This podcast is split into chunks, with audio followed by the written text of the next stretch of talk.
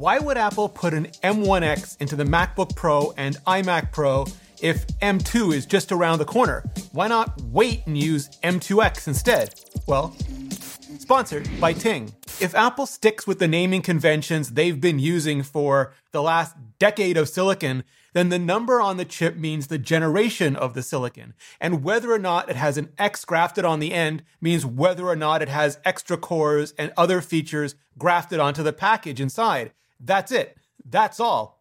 Kinda. I'll get to M2X in a Intel TDP hot minute, but it's a little more complicated than that because Apple is currently on the A14 in terms of silicon generation, and yet instead of using M14 for the exact same silicon generation on the Mac, they decided to restart the numbering with 1, M1.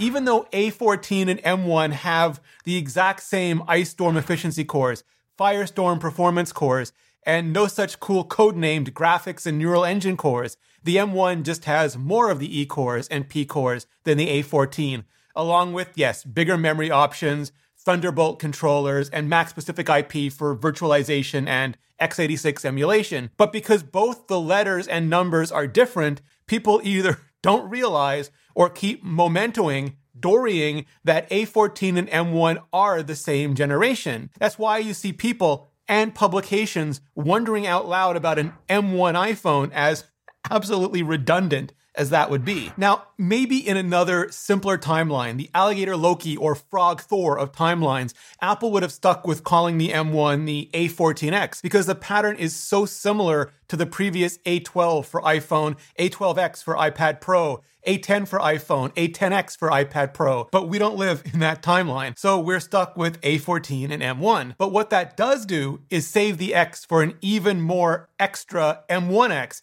if Apple decides to keep with that current naming scheme. See, time was Apple only needed the iPhone and the iPad Pro version of any particular generation of custom silicon. The aforementioned A10 and A10X a12 and A12X.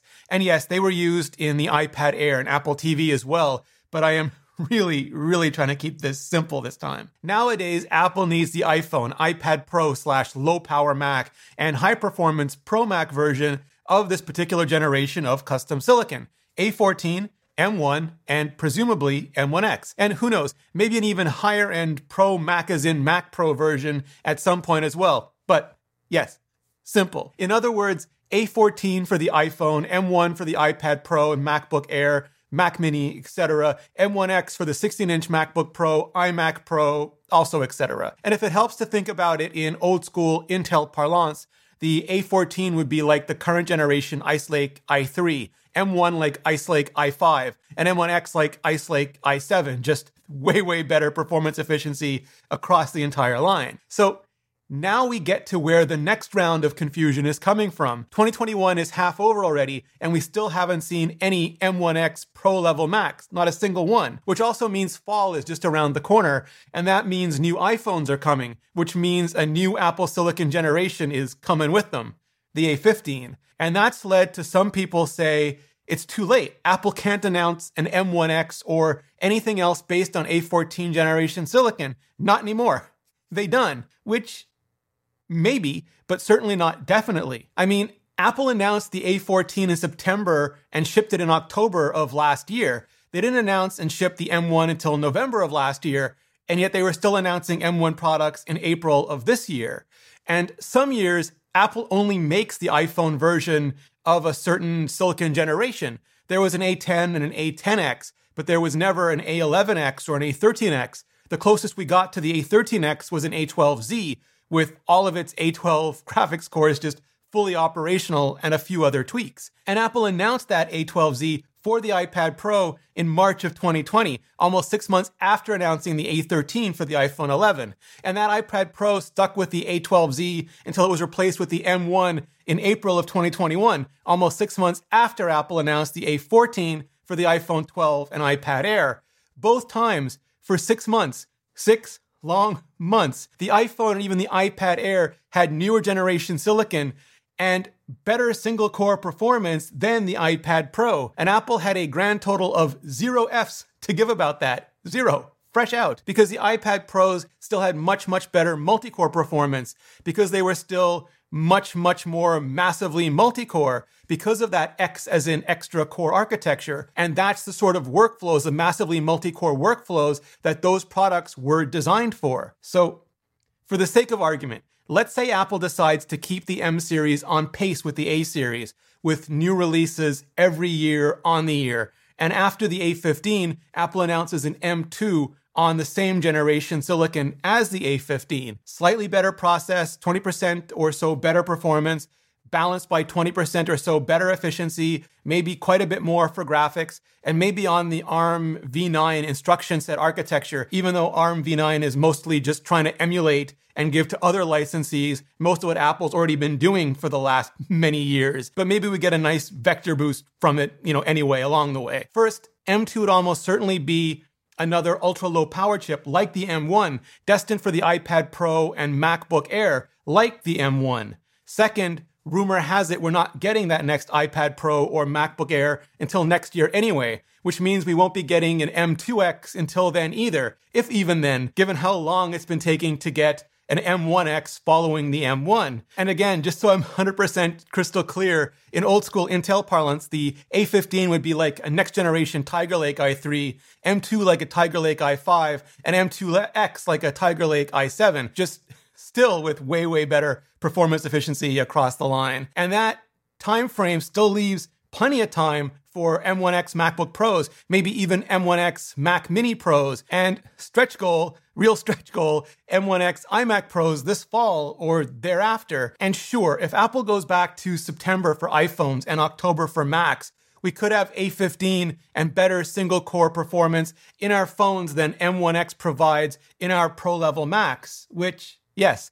all shades of awkward, but nothing that hasn't happened before with our pro level iPads. The alternatives, the multiverse of madness possibilities include Apple waiting and going M2X for the Pro Max instead. Though I personally really don't want to wait that long. Do you? Or using a name like X1 instead of M1X to make comparisons more apples to apples other apples. But that doesn't change the actual silicon inside. Apple could use M2 as the name of M1X, I guess, to make higher performance versions a higher number. But then what do they call the next generation ultra low power version? M3, which just recreates the same problem further down the road, or call it M1S instead to kick it even further further down the road. Apple could also tune for higher frequencies and performance in M1X than the ultra efficiency focused A15 or M2 would ever allow, which is what I'm personally hoping for, only partially so that I don't have to make this exact same video again right after they announce it. But all of that, all of that not only misses the point entirely, it misses the SoC for that single core. Because an iPhone, even an iPad Pro or MacBook Air, will just never have the sheer number of cores, ports,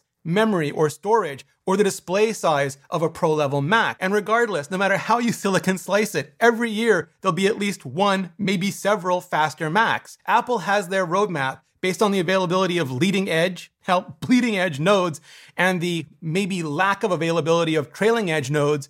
So it's going to be a challenge to predict when exactly everything is going to hit maybe including for them. So all I know is that I'm going to be sitting by the side of the river waiting for that chassis of the M1X 16 inch MacBook Pro to float by. So if you're thinking like I'm thinking and you need to start saving up, check out Ting because cutting your phone bill in half has just never been easier. They have this hot, yes, Intel TDP Hot summer deal going on right now, set 12, which gives you 12 gigabytes of data with unlimited talk and text for just $35 a month. You can even get unlimited for $45, whatever you need. And Ting works with pretty much any phone from the latest iPhone 12 to all the Galaxy Flips and Folds to the upcoming Pixel 6s. You can keep your existing phone, keep your existing number even if you want to. Just go to rene.ting.com to check out the plans and see how much you could save because could be a lot. Plus, you get access to the best nationwide coverage in America and award winning customer support if you need help. And because you're watching this video, you'll also get $25 off. Just click on the link below or go to rene.ting.com and get $25 off. And clicking on that link really helps out this channel. Hit the playlist above for more, much more on Apple's M1 silicon architecture. I explain everything from why it's so fast to how it's going to scale. So just hit that playlist and I'll see you in the next video.